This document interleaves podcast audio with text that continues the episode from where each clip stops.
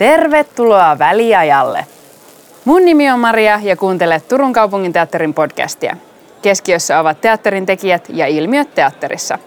Väliajalla toivotamme niin uudet kuin kokeneemmatkin katsojat tervetulleeksi osaksi teatterin maailmaa ja annamme uutta näkökulmaa teatterista kiinnostuneille.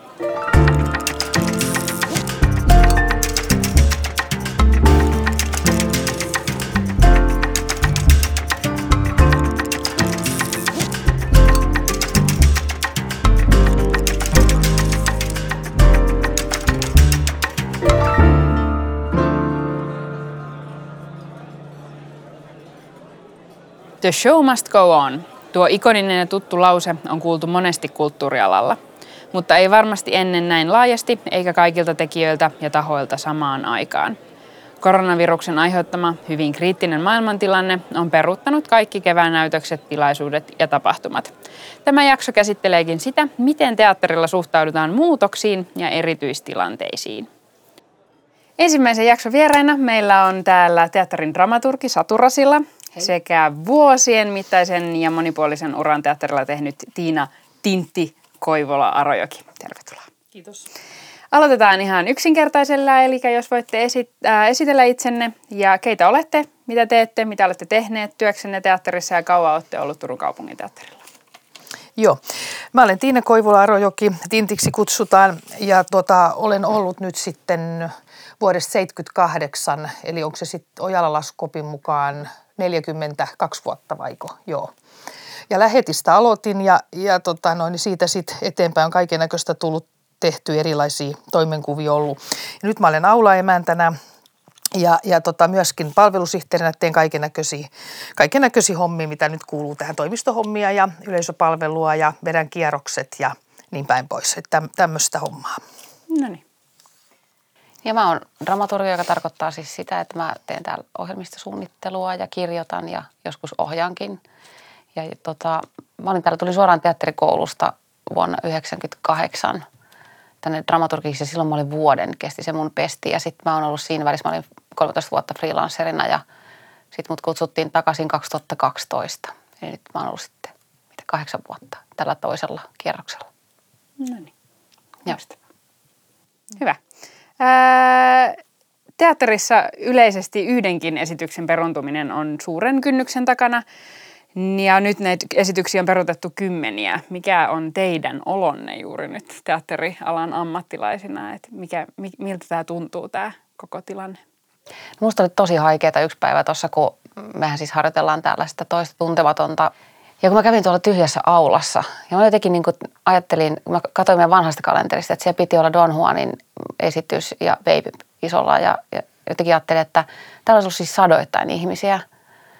Ja kun se humisi tyhjyyttään toi lämpiö ja kaikki se yläaula, niin sitten mut tuli ihan mielettömän haikea fiilis siitä, että koska se meidän yleisö tulee takaisin, että koska me ikinä kokoonnutaan sille huolettomasti niin kuin yhdessä jonkun esityksen äärelle.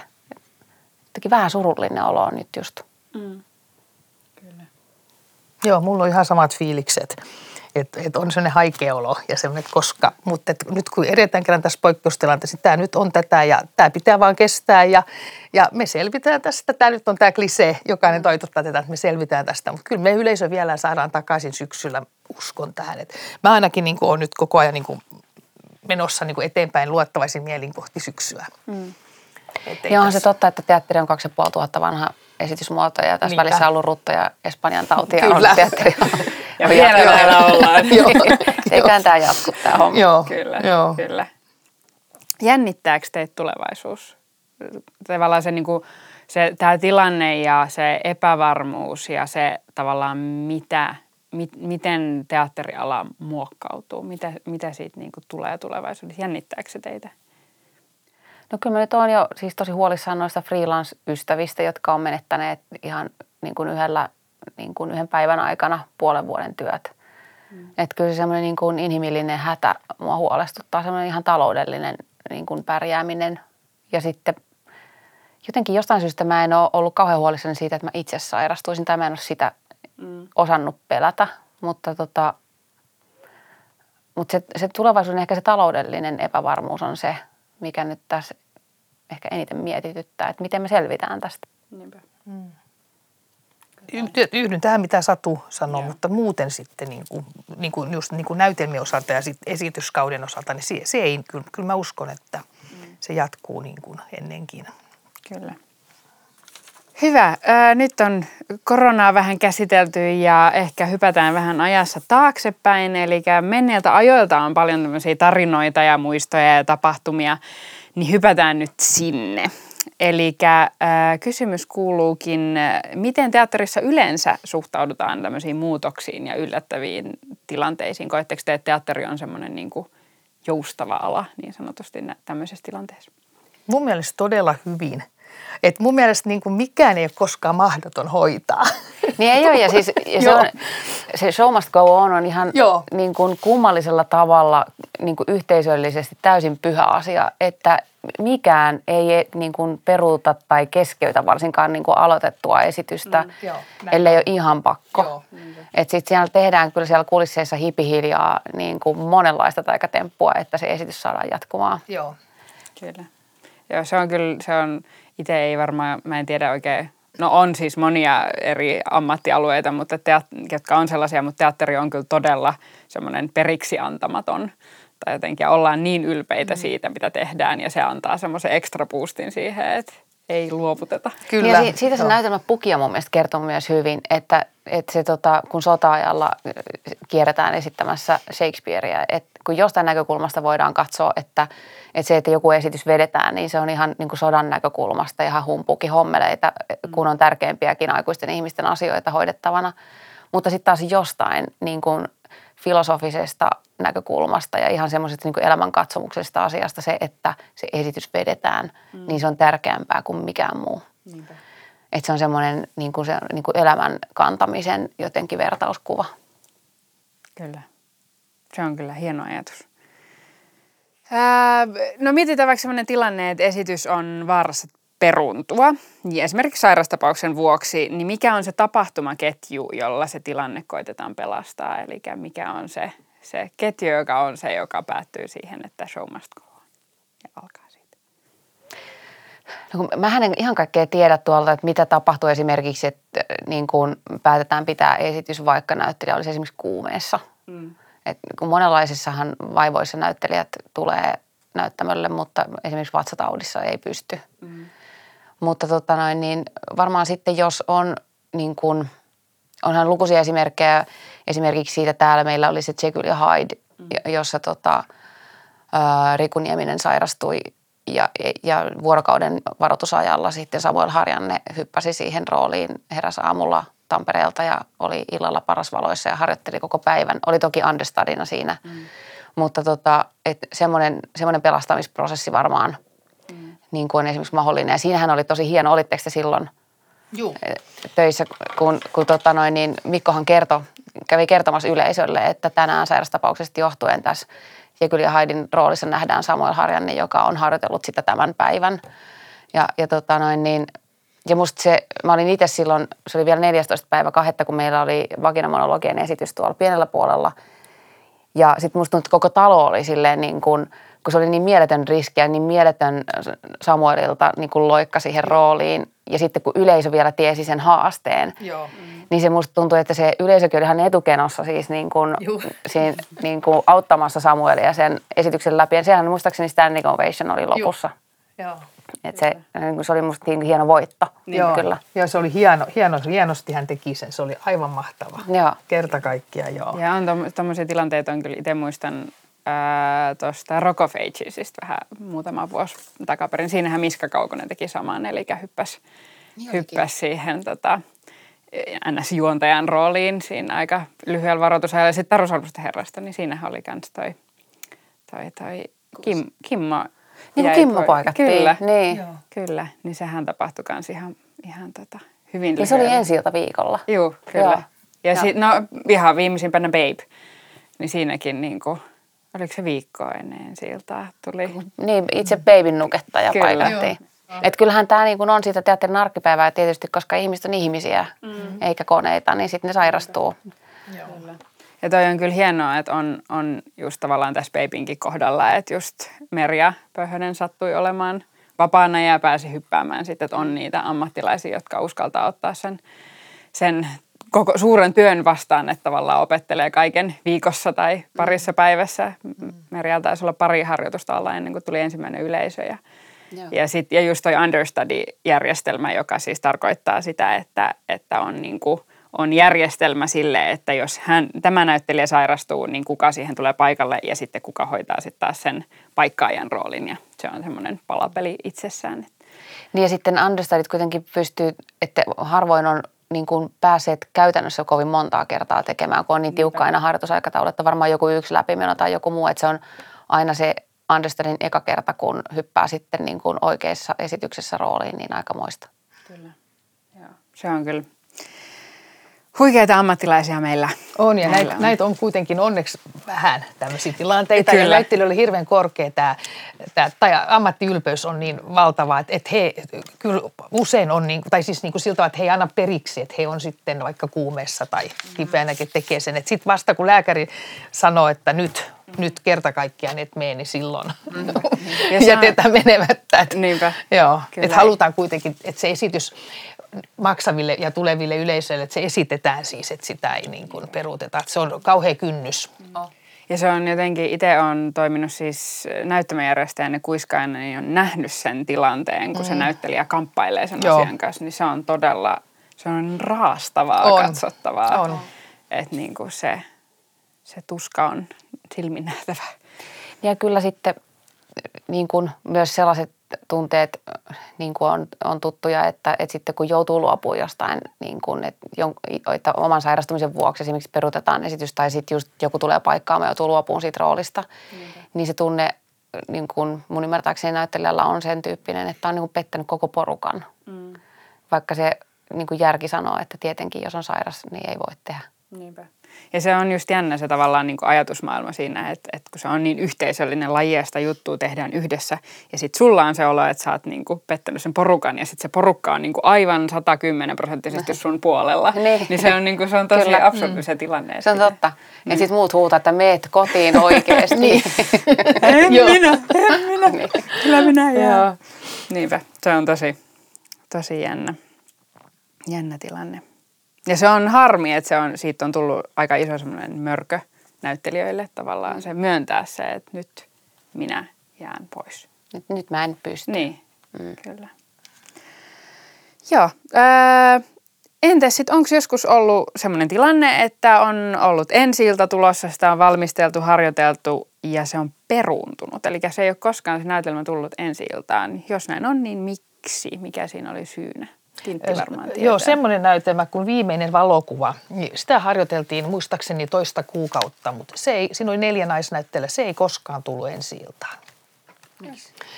Siinä ei, mitä mä tänään just Nooraa haastattelin, niin siinä oli semmoinen joku, että ne ei vaan niinku kohdannut sitten näyttelijöiden ja ohjaajan niinku ajatukset ja sitten ohjaaja ei vaan sitä osannut ohjata. Näyttelijät tuli hän ei koskaan niin kuin ilmeisesti sit sanonut, että milloin pitää tulla näyttämölle tai varsinaisesti niin kuin ohjannut. Että se tyssäsi sitten siihen. Okei. Ohjaajan nimeä en muista, mutta niin Viimeinen valokuva oli näytelmän nimi. No tossahan musiikkinäytelmä Tamaran kohdalla, se oli läheltä piti tilanne oli, kun se oli tämmöinen niin, mun kirjoittama musiikkinäytelmä, niin sanottu jukebox musiikkidramaturgia, eli ne oli kaikki valmiina olevia biisejä ja sitten siinä oli semmoinen valikoima, että ne biisit oli kaikki Tamaran esittämiä biisejä. Ja koska Tamara on tapasi kummatkin aviomiehensä West Side Story-musikaalin puitteissa, niin siellä oli 2 West Side Story-biisiä, joiden ympärille mä olin kirjoittanut fiktiivisen kohtauksen. Ja niiden, kun jokaiselle biisille piti etsiä erikseen tekijänoikeustiedot ja saada esityslupa, ja niin näillekin. Ja sitten me oltiin saatu jo 1 esityslupa Tukholmasta Vestiksen agentilta. Mutta sitten se Tukholman edustaja tuli epävarmaksi. Sitten se kysymys siirrettiin Lontooseen, josta sitten tuli toinen vahvistus. Ja se oli keskiviikkona, kun seuraavan viikon perjantaina oli ensi-ilta. Niin keskiviikko- ja torstain välisenä yönä aikaero vuoksi yöllä oli tullut sähköposteihin viesti New Yorkista, että niitä 2 biisiä ei saa esittää. Ja niiden ympärillä oli 10% siitä teoksen materiaalista. Ja Sitten pidettiin torstaina tämmöinen niin kuin kriisipalaveri, että mitä me nyt tehdään. Maanantaina oli ensimmäinen yleisö tulossa. Ja sitten me tehtiin Vahvasella Jussin kanssa töitä silleen, että me valittiin torstaina 2 uutta biisiä Tamaran tuotannosta, jotka lyrikoittensa puolesta sopi siihen niin kuin draamalliseen materiaaliin niin, että se kokonaistarina ei kaatunut. Siis mä kirjoitin ne torstai- ja perjantain välisenä yönä uusiksi ja Jussi sovitti niitä perjantain, lauantain ja sunnuntain, koska oli valtavan isoja orkestraatiotöitä. Ja maanantaina aamuharjoituksessa ne näyttelijät sai nuotit eka kertaa käsinsä ja sitten illalla oli jo eka yleisö.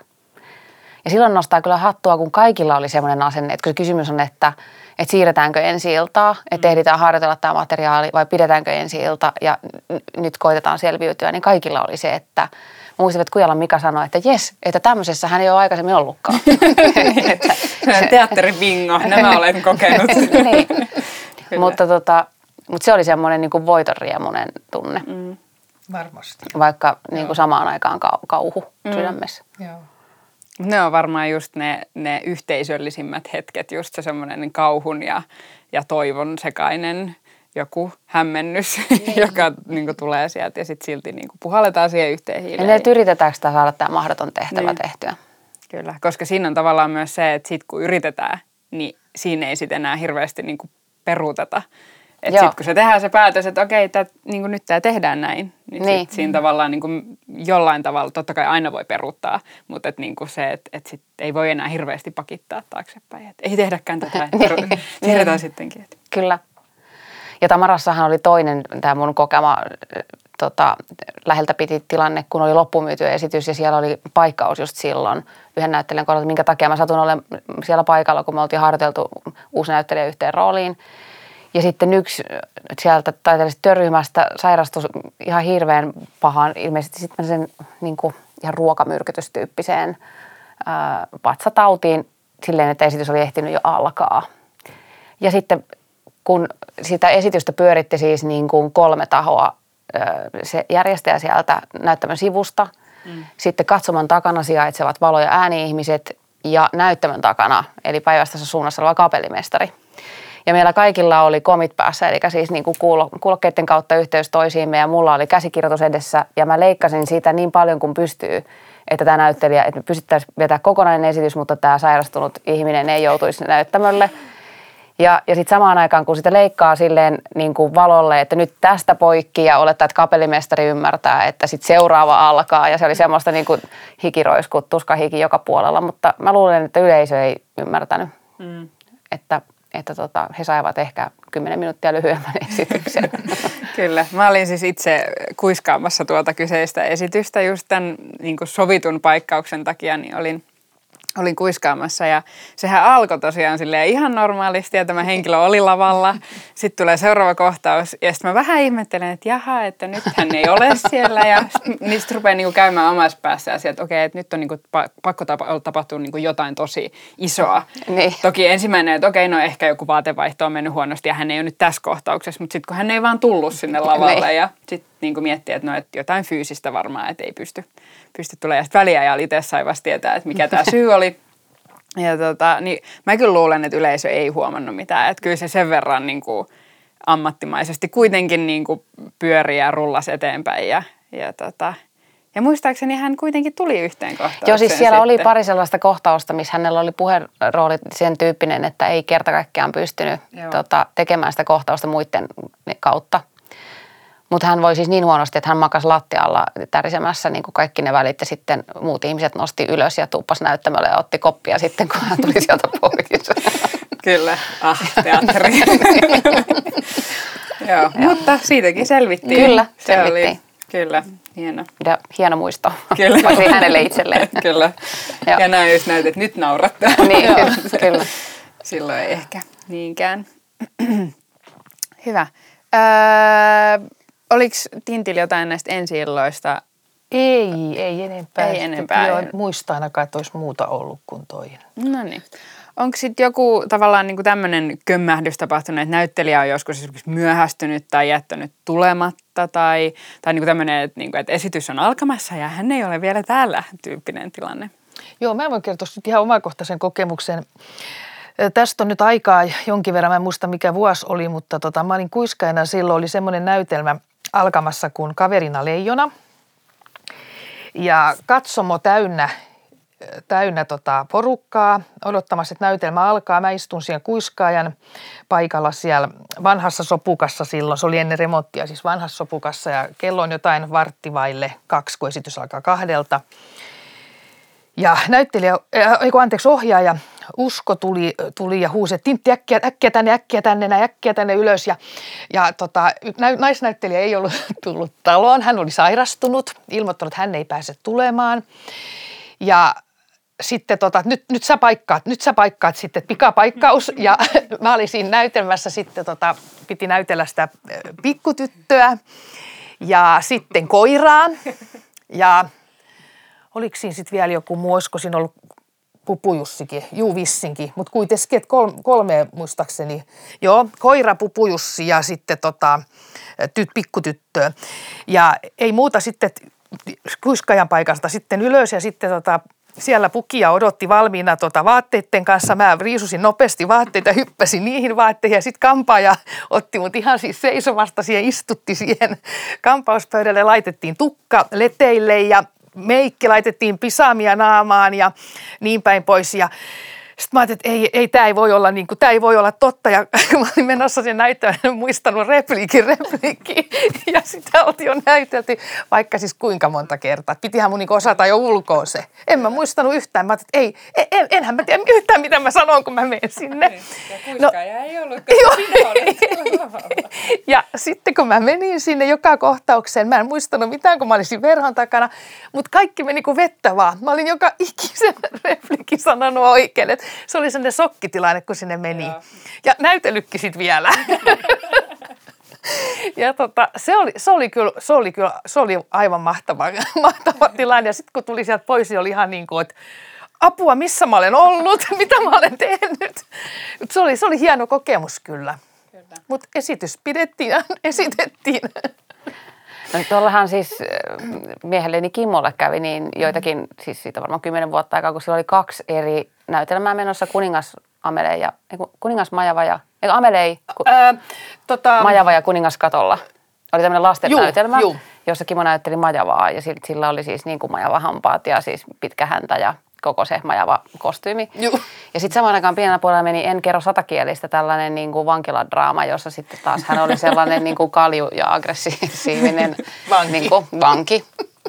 Ja sitten hän oli jo siinä Majava-puvussa valmiina ja sitten hän törmäsi tuolla näyttämön sivussa Teijo Elorantaan, joka oli siinä vankiladraamassa sitten mukana. Niin, niin hän kyseli, että minkä takia sä nyt olet täällä talolla, kun täällä menee tänään tämä Kuningas Amelie Kuningas ja Majava katolla. Vai kummin päin se nyt meni, mutta siis kävi ilmi sitten niin kuin... Amelie Majava ja Kuningas katolla. Kyllä, tämä esitys, niin sitten kävi ilmi silleen ilmeisesti noin 20 minuuttia ennen esityksen alkoi, että hän oli valmistautunut väärään rooliin. Lähti häntä ja hampaa aika nopeasti ja pumppaamaan alakertaa. Mutta mä en tiedä, kuinka inhimillistä se sitten on, tai kuinka usein ihmiset käy, että niillä... Tai se on varmaan näyttelijän painajainen, että on valmistautunut väärään rooliin. Joo, kyllä.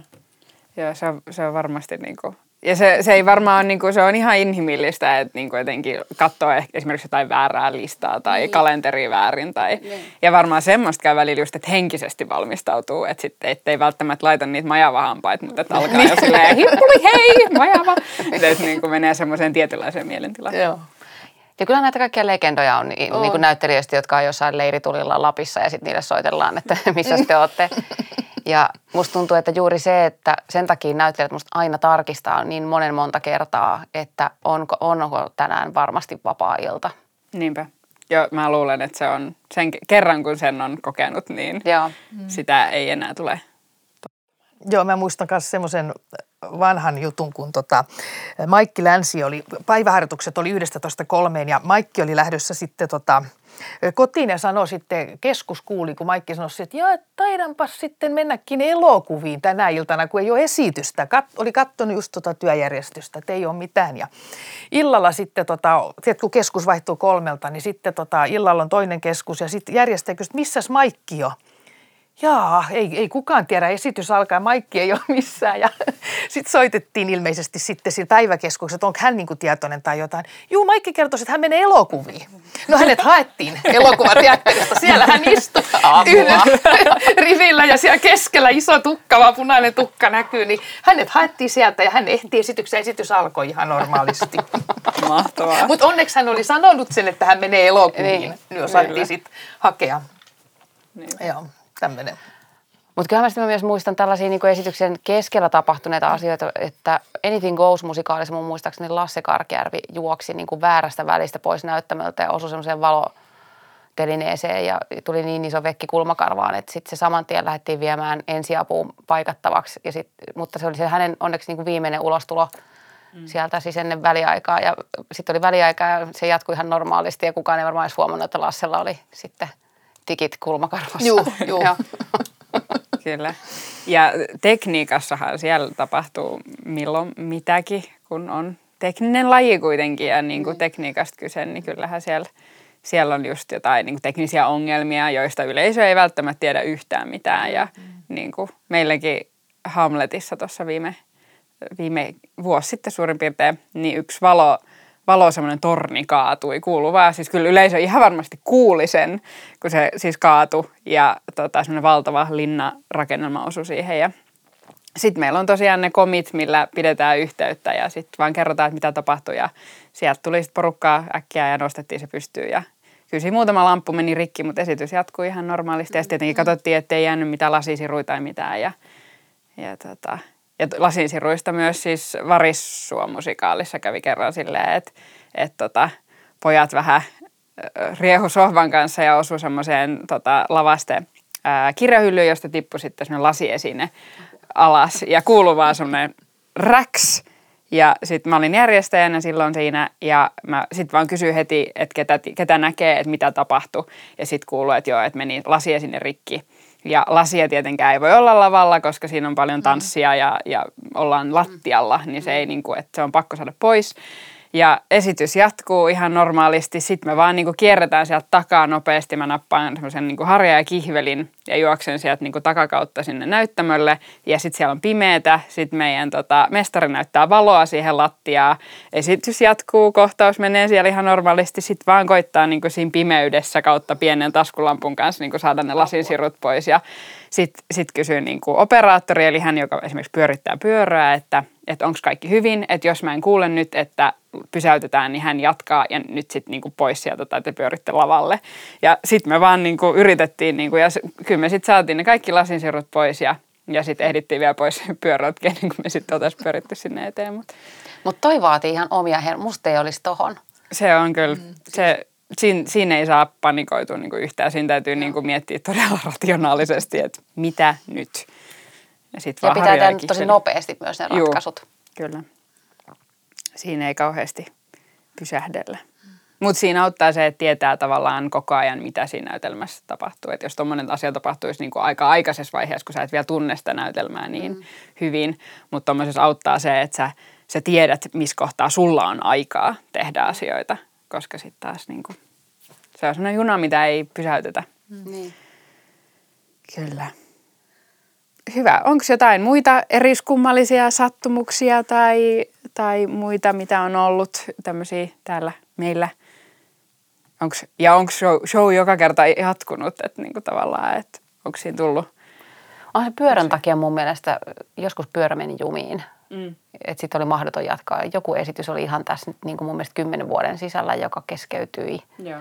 Ja sitten taas jatkettiin ja sitten se taas keskeytyi uudestaan. Että se on ollut varmaan semmoinen niin kuin isoin, mitä tulee nyt äkkiseltään mieleen. Mä en muista mikä juttu se oli, mutta jossain jutussa se pyörä oli jotenkin niin, vielä ennen remonttia, että se oli jotenkin niin huonossa kunnossa. Joo, mä muistan taas, mutta en muista kyllä mikä juttu se oli. Mutta sitten on ollut tämmöinen, tämähän oli silloin kun Romeo ja Julia meni, niin näyttelijä Hannu Laurihan tippui alas sinne monttuun. Hän astui yhden askeleen taaksepäin ja hän tippui sinne monttuun. Mä en muista, olisiko se ollut 2 metrin pudotus jopa, kun hän tippui. Ja silloin keskeytettiin esitys, että hänet vietiin ambulanssilla sairaalaan. Se oli niin korkea se pudotus, tämän tippui seljälleen. Mutta siellä sattui silloin olemaan muistaakseni muutama lääkärikin katsomassa, olisiko se ollut 2 vai 3. Mutta kuitenkin, että sitten tilattiin ambulanssia ja sitten siihen keskeytettiin. Mutta en mä muuta oikein muista sitten, ainakaan tämmöistä, että olisi äkkiseltään tämmöistä sairausjuttua tullut. Sellaisiahan tapahtuu kyllä, että yleisen joukossa joku saa sairaskohtauksen ja silloin niin kuin keskeytetään esitys. Joo, mutta tämä keskeytettiin koko esitys, että sittenhän monta kertaa se vielä jatkuu, kun joku yleisöstä, mutta tämä keskeytettiin ihan sitten tietysti kokonaan. Joo, yleensä se on varmaan niin kuin ehkä niin sanotusti yleisimmät on just sairaskohtaus tai sitten tekninen vika, joiden takia pysäytetään tai keskeytetään hetkeksi ja sitten jatketaan heti kun pystytään. Mutta sitten itse kanssa en kyllä ole ihan hirveän monta kertaa kuullut siitä, että olisi niinku ihan niinku lopetettu esittäminen.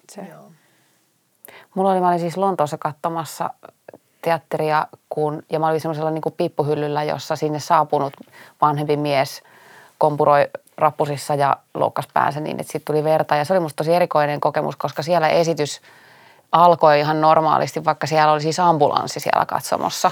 Tai siis ambulanssimiehet ja baarit ja koko, että siellä se tavallaan ikään kuin oli vielä astetta jotenkin ehkä julmempi se niin kuin show must go on niin kuin logiikka, että se esitys menee, vaikka siellä katsomossa tapahtuisi periaatteessa mitä. Joo, ja sehän on siis ulkomailla se kulttuuri on tosi eri, että kun tuntuu, että Suomessa on kuitenkin aika semmoinen niin kuin lämminhenkinen ja semmoinen, niin kuin, että nyt tervetuloa tänne teatteriin ja nyt siitä vähän sherryä ja sitten katsomaan ja niin kuin näin, niin sitten jotenkin tuntuu välillä, kun on ollut jossain niin kuin Lontoossa tai New Yorkissa katsomassa esityksiä, niin se on silleen, että porukka sisään, esitys käyntiin, sitten se pyörii, sitten silleen yhdet taputukset, kumarrukset pois ja niin kuin se on siinä ja sitten porukka ulos. Että siellähän niin kuin esimerkiksi narikkaa käytetään aika vähän ja just niin kuin myydään paljon katsomoon niin kuin jätskiä ja kaikkea semmoista. Että se on ehkä semmoista, niin kuin, miten sanoisi, ehkä viihteellisempää ja semmoista, vähän tulee väliin semmoinen karjalauma-fiilis, niin kuin, että se on, niin kuin, mutta se on isompaa bisnestä, voiko näin sanoa. Ja sitten on myös usein siellä pienempiä ne teatterit. Niin kuin se näyttämökoko, vaikka katsomossa saattaa olla sitten niin kuin 1000 ihmistä, mutta että se niin kuin suhde katsomon ja näyttämön välillä on aika usein vähän eri kuin meillä. Kyllä. Joo, ja jos sä esität sitä samaa esitystä sen 8-9 kertaa viikossa, niin siinä ei hirveän monta kertaa varmaan jaksa kumarrella, koska sitten täytyy mennä jo lepäämään ja valmistautua seuraavaan. Ehkä. Nyt en kyllä tiedä. Niin, ei voi tietää. Niin. Mutta semmoinen jotenkin niinku olo tulee itselle, koska sitten taas Suomessa jotenkin halutaan kumartaa ja no vieläkin he taputtavat, niin mennään kumartamaan. Mutta sitten ehkä ulkomailla itse on jotenkin kokenut, että se on semmoinen kiitos ja hei. Ja ne loppukiitokset on kyllä myös yksi sellainen niin kuin ainutlaatuisuus, kun sitten niissä voi yhtäkkiä sit paljastua niin kuin näyttelijöiden reaktioissa jotain siis sellaista. Minusta Ameliissahan vissiin kävi tässä ihan, oliko viimeisessä esityksessä, kun Kikka lauloi jotain väärin ja muut oli niin kuin pidätelleet sit naurua, ne oli pitänyt vähän kääntyä poispäin kohtauksen sisällä. Mutta sitten saattaa purkautua joku tommonen, niin kuin, että esityksessä on tapahtunut jotain koomista niin kuin, yhteistä hauskaa, niin sitten siellä loppukiitoksissa että näkee, että se on niin kuin hulvaton meininki näyttelijöillä, että tämmöinenkin tuli tehtyä. Niinpä, kyllä. Joo, se on jännä. Loppukiitokset on kyllä todella semmoinen, niin kuin, siinä näkee tosi paljon siitä niin kuin ryhmästä ja tavallaan niin kuin se on, paljastaa paljon, koska siinä tavallaan tullaan sitten niin kuin itsenään siihen ja niin kuin meidän ryhmänä. Kyllä. Hyvä. Loppukiitokset. Siihen on ehkä hyvä pikkuhiljaa hipiä sitten meidänkin loppukiitoksiin. Ja tähän loppuun mä kysyn meidän vierailta vielä viimeisen ja meidän jokaisessa jaksossa toistuvan kysymyksen. Eli mikä on sinun ikimuistoisin teatterikokemuksesi? No mä oon nyt ollut kuitenkin niin kauan, että niitä kokemuksia on todella paljon, että on vaikea niin kuin ruveta niin kuin nyt, mikä nyt olisi se erityinen kokemus. Niitä on niitä on siis niin paljon kaikki. Mä en osaa ihan oikeasti niin kuin sanoa, että mikä olisi sellainen niin kuin oikein erityinen, niin kuin nostamaan mitään nyt, niin kuin, mikä olisi erityisesti. Mutta nyt mulla olisi muuten kaksi semmoista hauskaa juttua tähän. No sä meillä oli sellainen näytelmä kuin Don Quijote. Ja Virtase Arska esitti Don Quijotea, ja kun tämä näytelmä päättyy, Don Quijote istuu siinä suuressa nojatuolissaan, ja hän kuolee siihen, hänellä on kirja sylissään, ja se kirja niin kuin tipahtaa. Ja oli semmoinen, että suuri näyttämöllä tämä esitys oli, ja katsomo oli täynnä ihmisiä, ja niinpä sitten Don Quijote kuolee, ja saman tien kuuluu sitten valtavan kova ääni. Piipaa, piipaa, piipaa, ambulanssi meni tosta.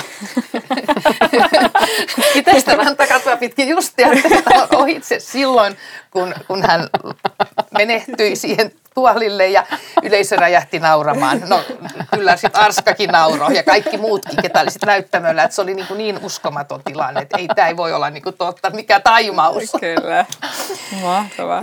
Ja sitten toinen oli semmoinen, meillä oli näytelmä, jossa naisnäyttelijä esitti sotilasta, ja siellä oli sitten vaihdossa tullut pikkasen kiire sitten näiden vaatteiden kanssa, ja hän on sitten näyttävällä yhdessä kohdassa, kun hän riisuu sitten tämän univormunsa, ja hänellä onkin siellä alla pelkästään rintaliivit, koska teepaita oli unohtunut. Hän ei sitten tiennyt, mikä siis, että oli ollut otan pukia niin kuin auttamassa, mikä sekannus siinä oli sitten niin kuin tullut, mutta ja sitten yhden mä vielä kerron, oli meillä oli näytelmä toi Romeo ja Julia. Itse asiassa tämä sama, mistä mä kerronkin, että Lauri Hannukin yhdessä näytöksessä tippui alas, niin oli miesnäyttelijä, pitkä komea miesnäyttelijä esitti kardinaalia siinä, ja toinen näyttelijä sitten ehdottanut hänelle, miesnäyttelijä myöskin sitten siellä verhoissa, että nyt kun sä menet tuonne näyttämölle tuolla arvokkaana kardinaalina, niin teepä kuperkeikka, niin saat kossupullon. No, tämä teki sen ja sai kossupullon. Että ihan niin kuin, eihän sitten niin kuin yleisö varmaankaan, niin kuin, varmaan voisi ehkä joku miettiä, että mikähän tämä nyt oli tämä juttu, että kuulusko sen todella tehdä tuossa kun perkeikka sen suuren viittansa kanssa vai mikä, mutta kyllähän näitä hauskoja juttuja vaikka kuinka paljon, mutta tässä oli nyt nämä, kun mä sanon, kolme kertaa. Ja siis noihin tommosiin yllättäviin ääniin liittyen, niin mä olin katsomassa Linnateatterin Mielensä pahoittajan ensi-iltaa tuolla Abba Vetus Ars Nova -näyttämöllä siellä jokirannassa. Ja sitten samaan aikaan siellä joen toisella puolella oli jotkut juhlallisuudet, kun paljastettiin se, kun siellä on se patsas, missä on se joku Pietari Praha ja istuu siellä, ja siinä on se tuoli ja nää. Niin sitten kun näyttelijä sanoi, että kyllä minä niin mieleni pahoitin, niin sitten sieltä tuli semmoinen tykilaulu sarja sieltä vastarannalta osalta niitä. Sitten niitä tuli vaikka kuinka monta. Ja sitten jokaisella kaikki yleisö meni, täällä ei voinut jatkaa sitä esitystä. Ja sitten näyttelijä sanoi, että kyllä minä nyt mieleni pahoitin. Mutta se on hauska noissa tietysti kesäteattereissa, kun sitä, että tavallaan sitä auditiivista tilaa ei suojele mikään. Ei. Eikä siis myöskään sitä fyysistä ilmatilaa ihan. Siis jos miettii jotain lintuja ja ampiaisia ja jotain. Oravia ja muita. Niin, Joo. Kyllä. Että se luonto tulee lähelle. Mutta tosiaan tämä ikimuistoisen teatterikokemus, tämä on jotenkin niin laaja kysymys. Mä en osaa niinku eritellä nyt mitään tai niinku. Ymmärrän. Joo. Enkä nimeämään mitään erityisesti, niinku, mikä nyt olisi.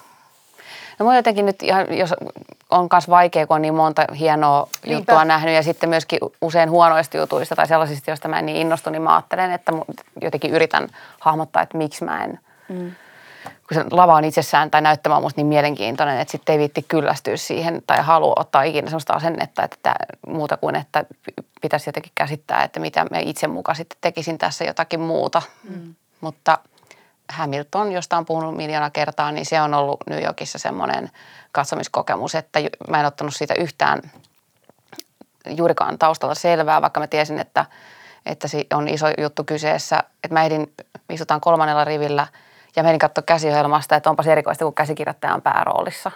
Että en ole tällaista koskaan nähnyt aikaisemmin. Ja sitten se esitys itsessään, minkälainen se oli ja millainen muoto siinä oli ja miten hieno se oli niin monella tapaa, niin kuin muutti jotenkin ihan omaa teatteriajattelua ja käsitystä. Mä olin vaan ihan niin kuin, en ole koskaan ollut missään niin vaikuttunut kuin siellä. Tavallaan niin, ihan niin kuin, että siinä ajattelin dramaturgisia asioita ja tavallaan sen jutun isompaa väitettä ja niin kuin ajatukset sinkoili niin moneen suuntaan. Mm-hmm. Mutta kyllä sitten toi viimeinen katoavan maan esitys joulukuun 3. päivä on vieläkin, koska sitten se, kun sitä ei voi koskaan enää toistaa, niin se oli kyllä, niin kuin ne loppukiitokset on kyllä jäänyt mieleen. Mm-hmm. Että sitten kun teatteri on niin katoava laji, että sitten kun ystävät ja kollegat katoaa ympäriltä, niin sitten ne jotkut sellaiset, kun muistaa, miten muija ja Juha katsoo Maria ja he niin kuin vaihtaa yhdessä sen katseen, että näin hyvin meni. Ja ennen kuin kääntyy kumartaan, niin sellaiset on jossain tuo verkkokalvolla niin kuin ikuisesti. Mm. Kaunista, kyllä. Mm. Hieno laji ollaan valittu. Kyllä. Joo, kyllä. Näin on. Mm. Kiitos teille ihan miljoonasti, kun tulitte jakamaan teidän muistoja ja tarinoita tästä aiheesta. Ja kiitos. Jatketaan niiden luomista. Ja sen mä haluan vielä sanoa, että ei täällä näin kauan olisi viihtynyt. Jos niin. Tämä ei olisi ihana paikka olla. Kyllä, niin, kyllä. Niin. Näin se on. Joo. Hyvä, kiitos. Kiitoksia. Kiitos. Näin hurahti tämä väliaika. Jos tämänkertainen aihe herätti ajatuksia tai kysymyksiä, voit keskustella podcastin jaksoista Instagramissa, mistä löydät meidät nimellä Väliaikapodi. Kiitos kun kuuntelit. Ensi kerralla luvassa uudet aiheet teatterin kiehtovasta maailmasta.